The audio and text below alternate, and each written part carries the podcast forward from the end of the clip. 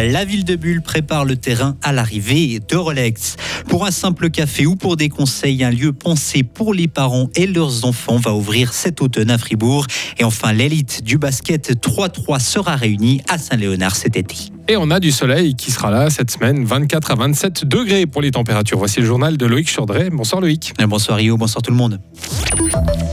Des bâtiments atteignant les 32 mètres, 5 arrêts de bus et un parking souterrain de 1200 places. On en sait un peu plus sur la zone prix Lacombe Sud, l'endroit où Rolex va s'installer à Bulle. Les autorités de la commune ont présenté aujourd'hui le plan d'aménagement de détail. Il va être mis à l'enquête vendredi. Rolex, on le rappelle, devrait débuter ses activités en 2029 à Bulle. L'entreprise prévoit d'y euh, employer 2400 personnes. Le Conseil d'État fribourgeois ne veut pas que le canton prenne en charge les frais du vote par correspondance. Il répond négativement à une motion lancée par deux députés de droite. Il demandait des enveloppes préaffranchies avec un objectif, inciter plus de monde à voter. Le gouvernement pense de son côté que cette mesure n'aura pas l'effet escompté. Il appelle donc le Grand Conseil à refuser cette proposition comme à la maison, mais pas tout à fait. Un nouvel espace pour les familles ouvrira en septembre dans le quartier fribourgeois d'Alt. À l'origine de ce projet, deux psychomotriciennes et une travailleuse sociale, toutes trois mamans. Elles ont envie d'offrir aux parents une parenthèse dans leur quotidien. C'est d'ailleurs ce nom qu'elles ont donné à leur association fraîchement fondée. On équipe euh, Claire Foilly il existe déjà des lieux d'accueil ou des associations qui accompagnent les familles sur le canton. Après, un lieu à proprement parler comme le nôtre, ça n'existe pas. On a cette particularité, je pense, de relier les domaines de la périnatalité, la parentalité, puis l'encouragement précoce. Je pense qu'il faut plusieurs structures sur le canton pour répondre à tous les besoins de toutes les familles de Fribourg. Les trois cofondatrices de la parenthèse ont lancé un financement participatif pour équiper les locaux.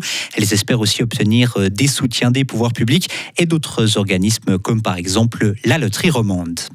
Des éoliennes, des arbres et des jardins potagers sur les toits des bâtiments. 11 classes de primaire ont imaginé leur cité idéale. Elles ont présenté aujourd'hui le résultat à trois conseillers d'État présents pour l'occasion. Ce projet vise à développer l'intérêt et les compétences des enfants dans les domaines de l'architecture, de l'urbanisme et du développement durable, indique le canton de Fribourg dans un communiqué. Un homme a perdu la vie dans le lac de Neuchâtel ce week-end. Il naviguait en canoë samedi après-midi lorsqu'il s'est retrouvé en difficulté. Plusieurs personnes ont tenté de secourir l'homme qui se trouvait à une quarantaine de mètres du bord. En vain, l'homme a coulé et s'est noyé. Une enquête a été ouverte par le ministère public. Les agriculteurs de la région de Brienne pourront faire les foins, mais avec une extrême prudence alors que le village est menacé d'éboulement. Ils seront équipés d'appareils radio pour être alertés rapidement si nécessaire. L'accès aux champs est très important pour ces exploitations de montagne, d'où cette autorisation. L'accès au village grison reste lui interdit. À l'étranger, percée du parti d'extrême droite en Allemagne, selon les derniers sondages, l'AFD séduit 18% de l'électorat, plus que les Verts et presque autant que le parti du chancelier, les sociaux-démocrates. Selon les analystes, le parti profite du rejet de la politique climatique du gouvernement pour gagner des électeurs et des électrices. La Russie a repoussé aujourd'hui une offensive ukrainienne. C'est ce qu'a déclaré le ministère russe de la Défense. Il a parlé d'une attaque sur cinq fronts repoussés par l'armée russe. De son côté, l'Ukraine n'a rien dit sur cette opération. Elle garde le silence alors que des observateurs s'attendent au lancement d'une grande offensive annoncée depuis des mois maintenant pour reconquérir des territoires désormais sous contrôle russe. Fribourg accueillera l'élite du basketball 3 contre 3. Oui, un tournoi unique en Suisse se disputera du 6 au 8 juillet sur l'esplanade de Saint-Léonard entre la patinoire et la salle Omnisport à Fribourg avec le Tour de Romandie, le Tour de Suisse et les championnats du monde de hockey sur glace qui auront lieu en 2026. Ce n'est pas la seule compétition d'envergure que le canton s'est mis en tête d'organiser. Alors pourquoi investir autant pour le sport? La réponse du conseiller d'État Romain Collot.